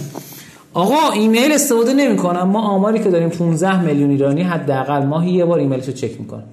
این آمار مال سال پیشه. خب؟ و قطعا الان اگر همین آمار رو در نظر بگیریم حداقل 40 درصد افزایش پیدا کرده. یعنی 7 میلیون به اضافه 22 میلیون نفر ایرانی حداقل ماهی یه بار ایمیلش رو چک می‌کنن. آقا به email marketing اهمیت بیشتری بدین توجه بیشتری بکنید مخاطب منتظره که شما یه جوری باش ارتباط برقرار کنید منتظره که مشکلش رو حل بکنید خب من اینجا تموم میشه بخشم. شما اگه نکته ای داری؟ نه من خب استفاده کردم. مرسی از شما. مرسی که با ما همراه بودید مخاطبین عزیز و گرامی. امیدوارم که این قسمت برنامه مورد توجه شما واقع شده باشه. این آمار رو کدوم سازمان گرفته؟ آها آماری که در مورد تجارت الکترونیک هست مرکز توسعه تجارت الکترونیک وابسته وزارت صنعت معدن و تجارت هست. دوست عزیزمون تو live پرسیدن. و عرضم به خدمتتون که خیلی خوشحال شدیم که تا این قسمت برنامه با هم بودیم. آره UI رو گفتیم که ابزارش چیه؟ من یادم نمیاد حقیقت که ابزارش چیه. ولی توی ایران نوآفرین هست. UX تا یادم نمیاد حقیقت. هرچی فکر کنم نمیاد. قسمت نیست. خیلی خوشحال شدیم که تا این قسمت همراه ما بودیم. امیدوارم که لذت برده باشیم. ما رو شبکه اجتماعی دنبال کنید. اگر دوست داشتین ما رو ببرید. کست باکس رو برای دیگران و شنوتو رو نصب کنید. subscribe کنید براشون شنوتو رو و بعد بیاین. همینجوری ول نکنید. بیاین. امیدوارم که تا این قسمت حال کرده باشید. شما رو به خدای بزرگ مهربون میسپاریم. از طرف امین من میرم میام. شما خدافزی کنید. بله من با من با دوستان خدافزی می‌کنم. امیدوارم که تونسته باشیم حرفایی رو بزنیم که براشون جذاب و کاربردی بوده باشه. اگه خوشتون اومد تو live بالا سمت چپ می‌تونین follow بکنین. دوستانی که دارن میشنون که احتمالا follow کردن دیگه subscribe کردن. بریم بیایم مهمانینا در خدمت شما هستیم.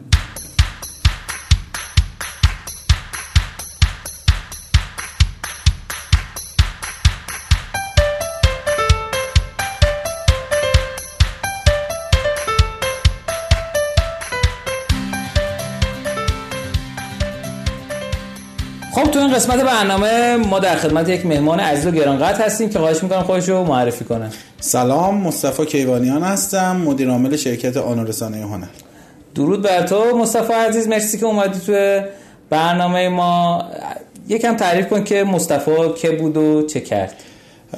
ما زمانی که شروع کردیم از دانش از قبل از دانشگاه من شروع کردم به کار کردن توی حوزه انیمیشن شروع کردم با نرم افزارهای انیمیشن کار کردن. تیردی مکس رو یاد گرفتم مایا رو یاد گرفتم. بعد دیگه وارد دانشگاه شدم و تصمیم گرفتم که تیم گیم سازی راه بندازم. دانشگاه چی خوندی؟ کامپیوتر نرم افزار. خب. بعد شروع کردم انجینا رو بررسی کردن و تحلیل کردن. بعد یه تیم کوچیکی با بچه ها ساختیم تو شهرستان کاشان. شروع کردیم. به سفارش گرفتن. که اولین سفارش همون مال شرکت رسانه شکوه کویر بود. براشون concept و art و اینا می‌زدیم. بعد از اون که کارهای رسانه شکوه خیلی موفق شد تصمیم گرفتیم که اولین بازی رو با نام و برند خودمون تولید کنیم که اولیش به نام وینیده هیرو بود. و بازخورد خیلی خوبی داشت. چندین تا جایزه گرفت توی جشنواره پی سی بود یا موبایل بود؟ پی سی بود. بعد از چه سالی میشه این اولین بازی؟ سال 89 میشه. 88 یا 89 میشه. حالا می‌تونی بگی با بیش از یک دهه تجربه در این حوزه. بله. بعد اتفاق خوبی برای اون افتاد. تونستیم به یه قیمت خیلی خوب بفروشیم چون جایزه خوبی گرفته بود. به بزرگترین ناشر ایران فروختیم لوح زرین. بعد بعد از اون شروع کردیم شرکت رو توسعه دادن. توسعه دادیم و از شاید 5 6 نفر رسیدیم به 12 13 نفر. و همزمان با پروژه های PC مون پروژه های موبایلی هم شروع کردیم چون پروژه های موبایلی رشد قابل توجهی داشت. اون وینی چی چه سبکی بود؟ چه ادونچر بود. adventure point click بود که توی دو تا کاتگوری جایزه گرفت. یکی گرافیک یکی موزیک. چقدر فروش کم می‌دونی؟ مدل مدل تعاملتون چی بود با, ما کل پروژه رو فروختیم. آها یه جا فروخت. آره یه جا می‌تونم بدونم چقدر فروختیم اون زمان فکر می‌کنم نزدیک سی و هفت هشت میلیون فروختیم. و خب، واسه سال 89 خیلی خوبه آره خوب فروختیم. بعد از اون تونستیم شرکت توسعه بدیم بعد از اون. خب بعد شروع کردیم روی بازی موبایل اینا سرمایه گذاری کردیم بله. بعد دو تا category شد شرکتمون بازی های PC بازی های موبایل دومین بازی که ما شروع کردیم استارت کردنش روی PC بازی خالقزی بود. که خیلی کار سختی بود و خیلی فضاهای بزرگی داشت. و در کنارش بازی های موبایلیمون مثل ایگ او و توپی و یکی دو تا دیگه پروژه همینجور به ترتیب شروع کردن به تولید کردن. که تو این زمانه که یه ذره رفتیم جلوتر دیگه سفارش های بازی های موبایلی هم داشتیم. یعنی یکی دو تا از پروژه مال خودمون بود بقیه پروژه مال شرکت های مختلف که می‌تونم بگم مثلا پروژه های شکرستان بود پروژه های درین درین بود. آی سفری بله. موبایل اینا که معروفن. مال نانو بود معاونت علمی. بعد دیگه خیلی پروژه ها بود که از جاهای مختلفی به ما سفارش شد که رفتیم جلو. این بود مثلا چند تا پروژه که تو اون سال دیگه از سال فکر می‌کنم 91 بود. 91 بعد کاشان بودین هنوز یا آمدین تهران؟ نه ما از اواسط تولید وینیت دیگه تهران بودیم. دفتر تهران رو استار زدیم. اون زمان هم یه دفتر گرفتیم با یکی از دوستامون شریکی. نصفش من بود نصفش مال من بود نصفش مال یکی از دوستام. که یه اتاقش من بودم یه اتاقش اون بود یه اتاقم برای استراحت داشتیم. یه اتاق دیگه هم داشت که همیشه بین ما دعوا بود که این مال کدومه که آخر سر من اجاره بیشتری دادم اون اتاق هم شد مال خب خالقزی چه جوری بود که وارد بازار شد؟ اصلا ژانرش چی بود و کسایی که نمی‌دونن؟ خالقزی بازی که ابتدا ساختیم یه پلتفرمر بود یه بازی رانر بود که کیفیت خیلی بالایی داشت و فکر می‌کنم تو اون زمان هر کسی که می‌دید ما داریم کار می‌کنیم همیشه می‌گفت این چه پروژه خیلی سختیه. ولی اونم تو پی سی. آره و خیلی آدم توش کار کردن. می‌تونم بگم نزدیک 40 تا 50 نفر آدم توش کار کردن. و آرتش واقعا چون من خودم هم آرت خوندم و یعنی تو زمین آرت زیاد کار کردم همیشه کار من آرتش هم یه لول بالاتر از همه. کار همه بخشامونه. خیلی خوب بود. یه دو سال سه سال طول کشید تولیدش. ولی خدا رو شکر تموم شد. هرچند ما انتظار داشتیم خیلی پروژه بزرگتر باشه. ولی تونستیم مثلا از 170 درصدش اجرا کنیم. 30 درصدش مون اصلا یه سری لولاشو نتونستیم. کی وارد بازار شد؟ سال 96 فکر می‌کنم. سال 96 وارد باز یعنی از 92 شروع شد کار آره. 4 سال طول کشید؟ 92 شروع شد اتود زدن دیگه. اتود زدن ما خیلی روش آرندی کردیم که اصلا چی کار باید بکنیم. بعد اولین بارم بود رو انجین یونیتی بودیم. یعنی این چیزهایی که می‌خواستیم یه سریال باید میساختیم. برای چیدن فضاها و اینا. یعنی کار آسونی نبود. برای همین خیلی زمان برد توی استارتش. استارتش که دیگه افتادیم جلو چون آرتاش به شدت زیاد بود. می‌تونم بگم تیم آرتمون فقط فکر کنم کسایی که توش کار کردن دوازده سیزده نفر توش بعد که وارد بازار شد؟ فکر می‌کنم 96 ما وارد بازار که به اون شکل نکردیم به چند دلیل. یکی این که ما یه ناشر خارجی داشتیم یعنی دو تا ناشر خارجی داشتیم. یه ناشر اسپانیایی داشتیم یه ناشر فرانسوی. بعد این دو تا دوستان تمام سعیشون رو کردن که ما این پروژه رو به اونا بدیم که اصلا با اسپانیایی هم ما قرارداد کردیم برای کنسول PS4 همه چیزی داشت خوب پیش می‌رفت تا اینکه خوردیم به یه سری مشکلات قیمت های ارز و اینا و اینکه باید می‌رفتیم اسپانیا. و واقعا برای ما اینکه بخوایم چند نفر تیم رو بفرستیم اسپانیا حالا حداقل اون زمان بخوایم برن اونجا خیلی سخت بود. و به همین دلیل قرارداد اسپانیامون کنسل شد. یه ذره به خاطر تحریما و اتفاقای اینجوری بود تو زمانهای مختلف. یه ذره چیزشون اومد پایین اینکه راقب باشن که بیان این کارو بکنن. هرچند ما قرارداد داشتیم ولی خب ما موظف بودیم بریم اسپانیا ولی نشد به خاطر هزینه هاش خب پشوانه ما شرکتمون کلا خصوصی بود. شرکت خصوصی که شاید با یکی دو تا سرمایه گذار استارت شد و سرمایه گذارای مثلا کلان میلیاردی نداشتیم. با همون استارت کردیم و خیلی می‌شد هزینه همون بالا و برای ما به صرفه نبود. شاید یه سرمایه گذار گنده می اومد خیلی متفاوت بود. ناشر فرانسوی هم خیلی راغب بود برای پی سی که اونا خیلی طول کشید رفت آمده. چون ما هی تو Gamescom و اینا با هم صحبت می‌کردیم. دوباره میومدیم ایمیلی با هم صحبت می‌کردیم. خورد به چیزهای مختلف اتفاقای بنیاد ملی بازی های رایانه‌ای چون ما بازی رو فروخته بودیم. یعنی ما نسخه پی سی داخل ایرانش رو فروختیم. آره فروختیمش به ناشر ولی خب اتفاقای مختلفی افتاد توی کلا بنیاد و اتفاقایی که تو کشور افتاد و ناشرم اونو به صورت عمومی پخش نکرد. و ما فقط تونستیم یه سری آنلاین پخش کنیم اون بازی رو و هنوز که هنوزه ما مثلا کجا منتشر کردین؟ تو هیولا؟ هیولا بود اون موقع؟ آره توی چیز پخش کردیم. هیولا نه اون یکی. که مال آقای بهفره؟ بله. اسمش هم یادم نیست. منم اسمش یادم نیست. چون دیگه فکر کنم اصلا نیست. کار نمی‌کنه. آره. تو اون منتشر کردیم. بازخورد خوبی هم گرفتیم به نسبت. فکر می‌کنم که همه دوست داشتن بازی و چقدر, چقدر فروختین اونو؟ یادم نیست واقعیت ولی خیلی زود چون بعد تبلیغات گسترده می‌شد روش اتفاقه نیفتاد چون خود اون فروشگاهه قرار بود یه سری تبلیغات و کارهای مختلف انجام بده که خودش به مشکل خورده بود. و نشد. و حتی ما درخواست از خود نینتندو داشتیم یعنی نینتندو واقعا شاید من خودم هنوز بعضی وقتا شک می‌کنم. خود نینتندو از شرکت نینتندو چون Gamescom دیده بودن زنگ زدن بهمون گفتن این بازی برای ما خیلی مناسبه. اگه می‌تونید پورت کنید روی نینتندو. آره.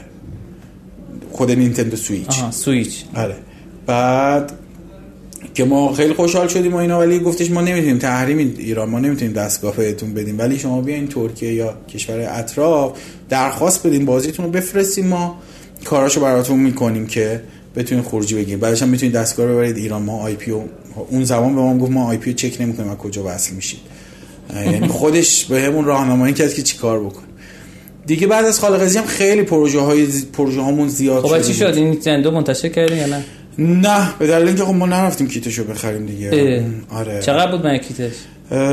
لزوما اون مسئله نبود. ما خیلی درگیر کار شده بودیم. یعنی یه پیک کارامون بود. انقدر کارامون زیاد شده بود سفارش ها زیاد شده بود.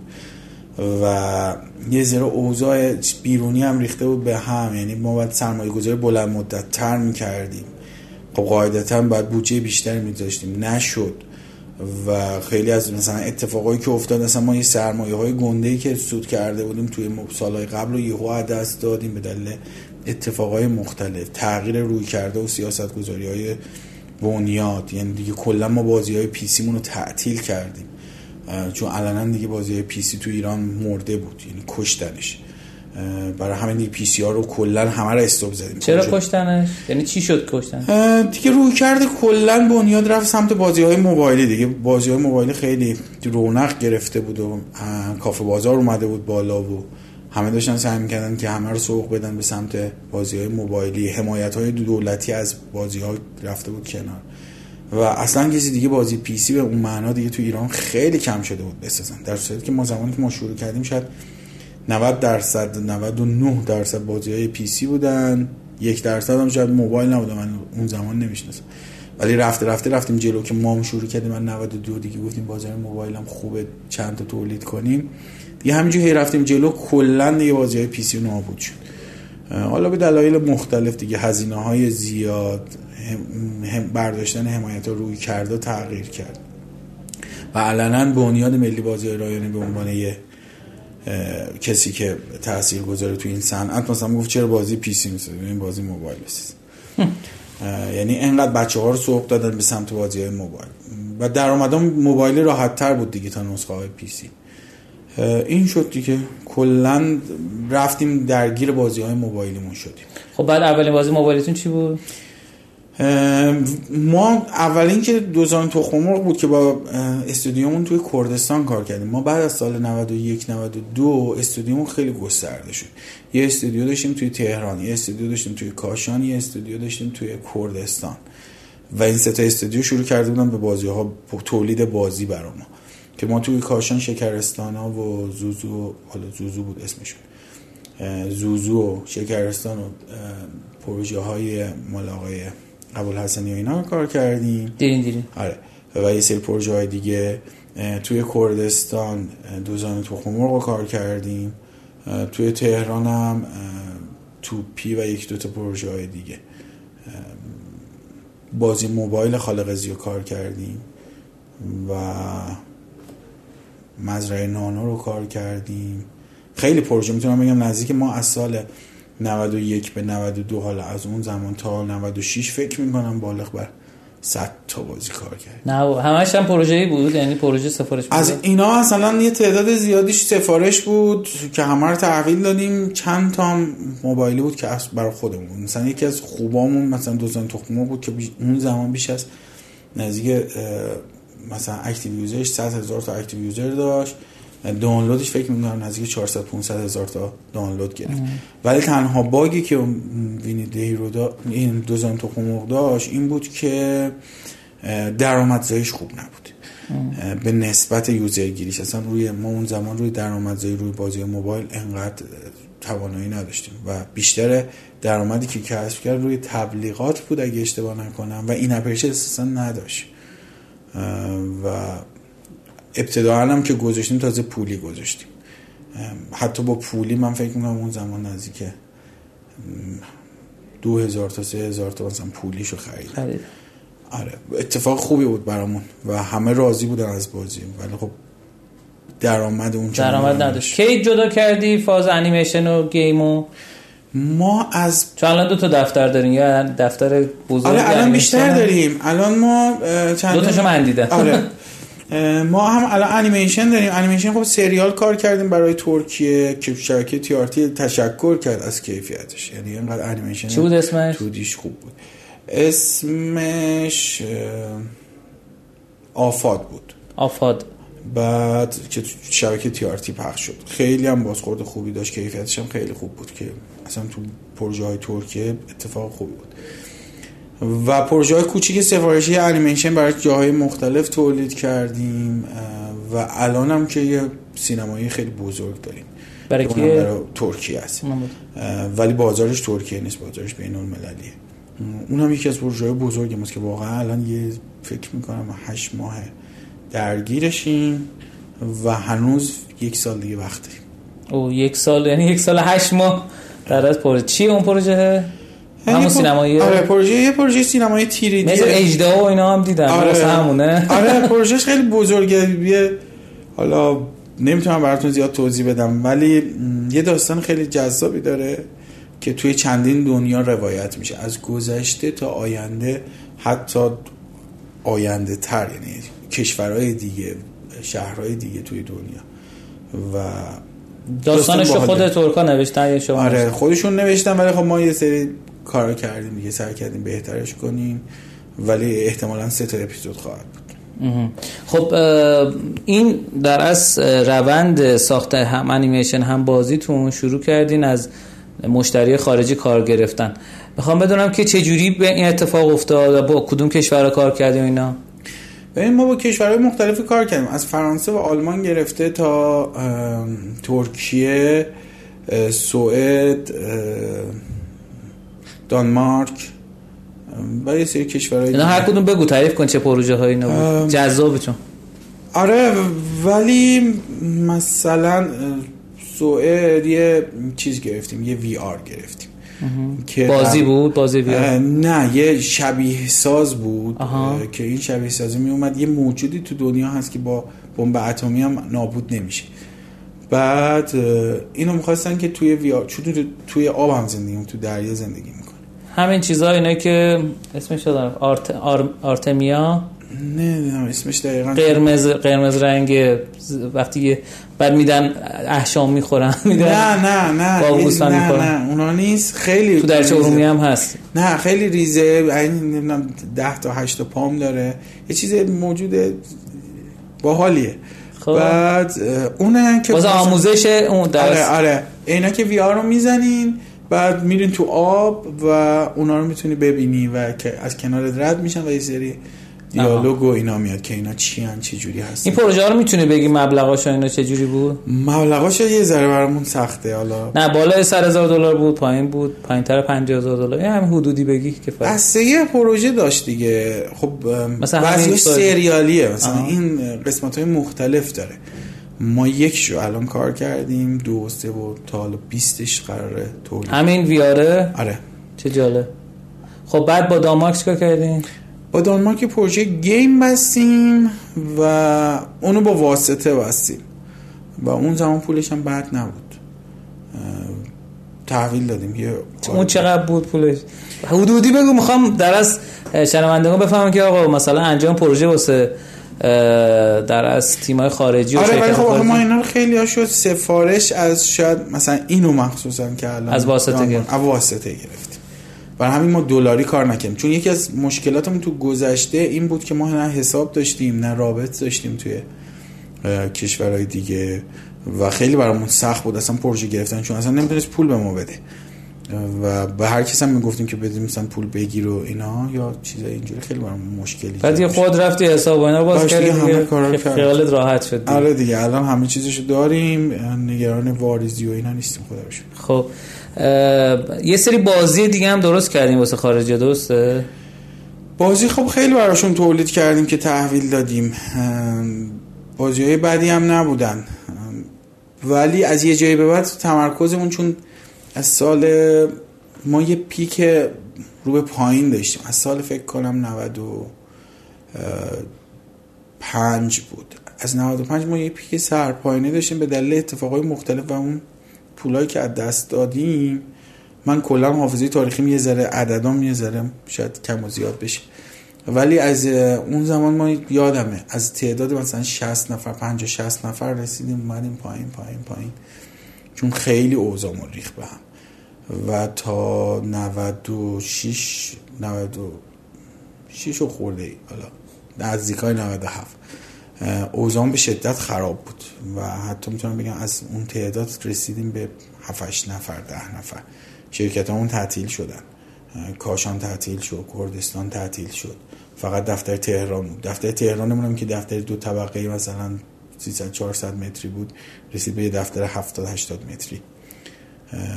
اون واحدمون دربست بود ولی این واحد یه دیگه واحد نسبتا پایین بود. بعد از اون دیگه خب دیگه همه چیز داشت نابود می‌شد دیگه. اتفاق پروژه ها به ثمر نرسید. به دلیل که سرمایه گذارامون یکی پس از دیگری خداحافظی کردن به دلیل حالا نمی‌دونم مشکلات بگم سیاسی مشکلات زندگی کردن توی ایران یا هر چیزی از این قبیل که یکی ما رو ترک کردن و ما موندیم و یه شرکت 5 6 نفره که باید میچرخوندیم. دوباره سعی کردیم یکی یه سرمایه گذار یا حالا یه شریک پیدا کردیم توی یکی از پروژه هامون. ما خالقزیمون هم بگم بهتون چون خالقزیمون خیلی موفق بود توی آرت توی داستان و اینا ما چندین نسخه ازش چیزهای مختلف اومدیم دادیم بیرون. یکی از اونها interactive book اش بود. interactive book اش خیلی موفق شد توی بازار و ما تصمیم گرفتیم که روی این خیلی کار کنیم. روی مخصوصا روی ژانر کودک به دلیل اینکه محتوا کم بود. interactive book ار دادیم بیرون. هر کدومش بالای 300 تا دانلود گرفت. بعد از اون اتفاقه بود می‌تونم بگم که 300 هزار تا آره. دوباره یعنی تنها پروژه های شرکت شد interactive book ار دوباره یه ذره جون گرفتیم. سرمایه گذار گرفتیم برای یه پلتفرم کودک که اون دوباره یه ذره زندهمون کرد.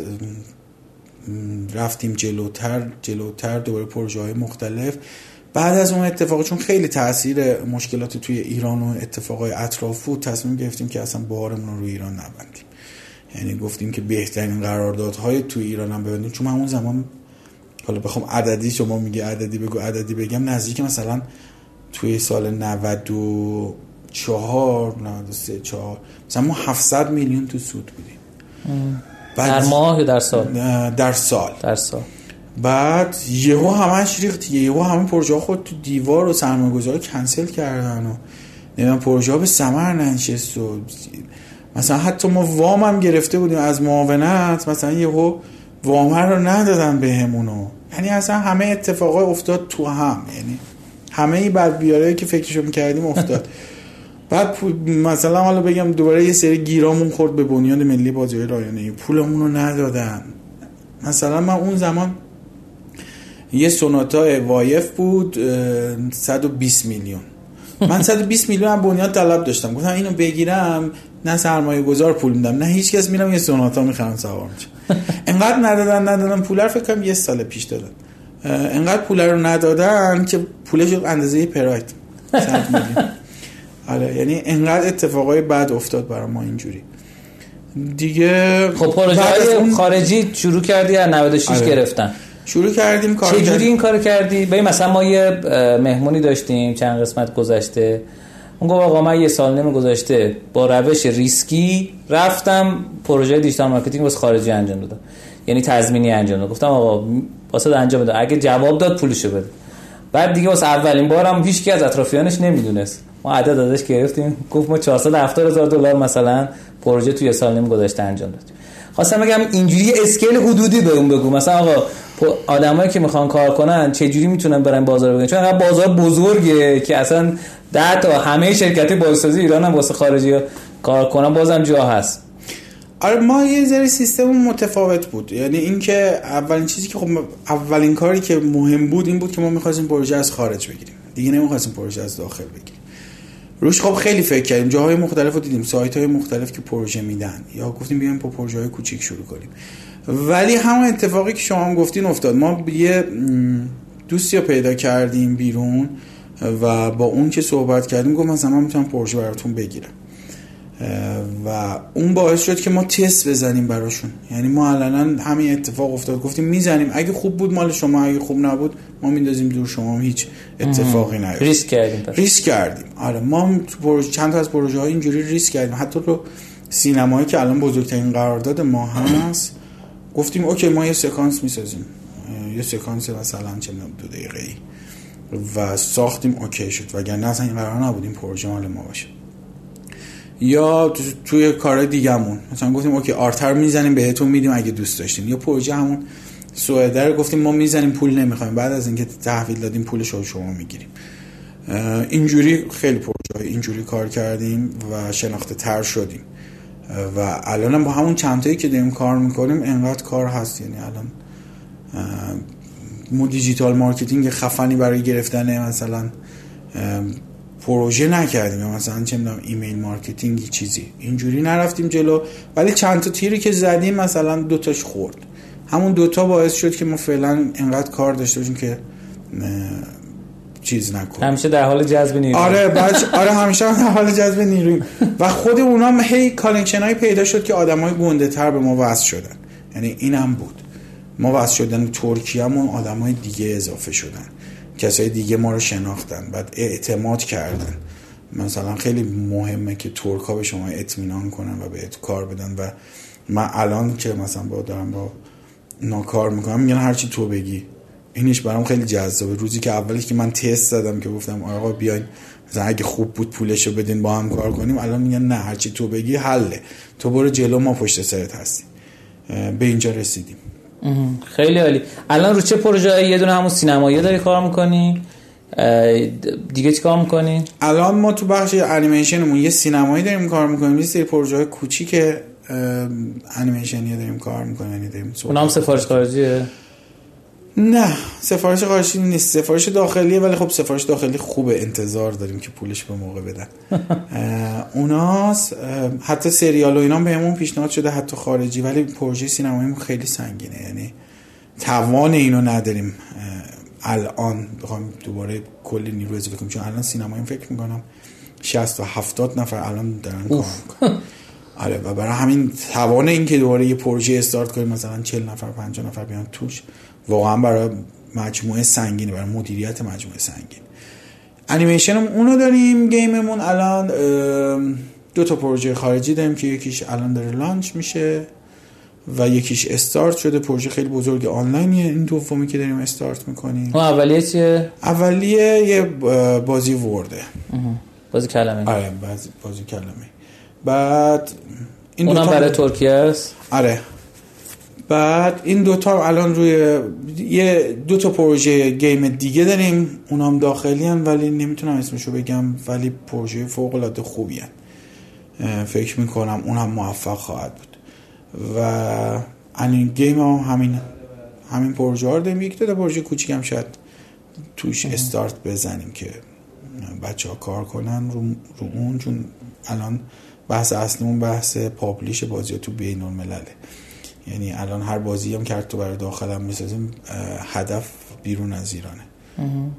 برای همین قسمت پابلیش رو داریم سعی می‌کنیم راه اندازی کنیم که با ترکیه استارت می‌کنیم به کشور دیگه اضافه خواهد شد. درسته.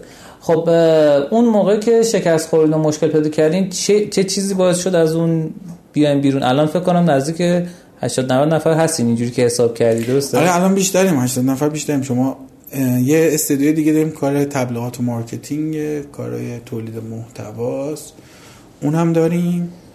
بعد تو اپلیکیشن هم هستیم. آها. خب خیلی اون چیزه چی بود؟ اون راز و رمزه چی بود که تونستین از اون 4 5 نفر دوباره برسیم نزدیک 100 نفر.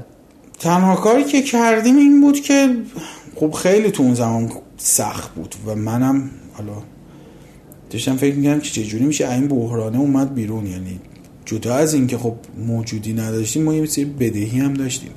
ما خیلی از آدمای کلیدیمون از دست دادیم تو اون برهه تنها امیدمون این بود که بتونیم یه چیزی یه جوری خودمون حفظ کنیم. از مثلا فکر کنیم ما همیشه ده تا پروژه ران داشتیم رسیدیم به یه پروژه ران. سعی کردیم ببینیم چجوری دوباره بازاریابی کنیم سرمایه گذار جذب کنیم و اتفاقای از این قبیل تا بتونیم یه ذره دوباره جون بگیریم.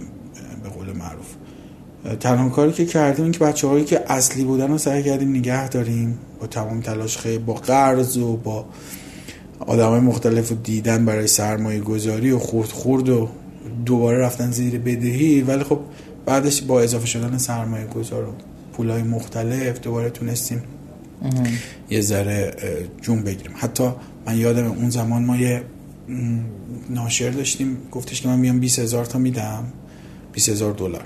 20 هزار دلار پیش پرداخت میدم روی پروژه. بعد گفتیم خب 20 هزار تا خوبه. می‌گیریم فعلا دوباره زندگی می‌کنیم. که بعد از اتفاقای بحث تحریما و اتفاقای اینجوری گفت من ترجیح میدم پول هیچ جوره به ایران ندم. اگه می‌تونید حساب بیرونی باز کنید. و یه سری اتفاقای دیگه افتاد که حتی ما اون دست دادیم. یعنی تو اوج بالا بودن ما همه چیز ریخ پایین. بعدش دیگه همین سعی تلاش کردیم و تیم رو سعی کردیم نگه داریم بچه هم دمشون گرم. وایسادن. پولاشون یه ذره دیر و زود شد ولی تماما دادیم. بعد دیگه دوباره نیروهای جدید اضافه کردن. پروژه های جدید رو آوردن. دوباره یه سری سفارش ها گرفتیم که اونا یه ذره تکونمون دادن. سفارش ها تونستن ما رو بیارن بالا. و دیگه بعدش رسیدیم به الان. خیلی خیلی خیلی داستان جذاب و اصطلاحا پر آب چشمی بود که در اصل یک فراز و فرود و فرازی که ایشالا همجوری فرازتر بشه. خیلی عالی مرسی که توی برنامه ما اومدی و با همون گپ زدی و با هم یعنی گپ زدیم. آدم ها اگه بخوان از شما یه سوالی بپرسن مثلا کسی تازه مثلا شرکت گیم سازی زده یا شرکت انیمیشن اینا داده و سوال داره چجوری با شما در ارتباط می‌تونن باشن می‌تونن از طریق واتساپ یا تلگرام به پیغام بدن خب اینا رو بگی الان شماره من شماره بگم. شماره من 0912 457 86 12 درود بر تو. یعنی آدما می‌تونن تو چه حوزه‌ای ازت مشورت بگیرن؟ به این حوزه‌ای که خب تخصصی من خودم کار کردم یعنی تو بطنش بودم خب انیمیشن و گیمه ولی خب تو حوزه‌های مثلا تبلیغات و اینجور چیزام یه سری دیتا دارم چون خیلی عالی. متشکر ازت متشکر از شما شنوندگان عزیز و گرامی که تا این بخش برنامه با ما همراه بودین. امیدوارم که از این قسمت هم لذت برده باشین. حتما نظرتون در مورد مهمان برنامه و محتوایی که این دفعه سعی کردیم این نگاه دیگه بهش داشته باشیم بگین. پر رشد و پر روزی باشین. خدا نگهدار. شما هم خداحافظی اگه خداحافظ. ممنون. خداحافظ شما.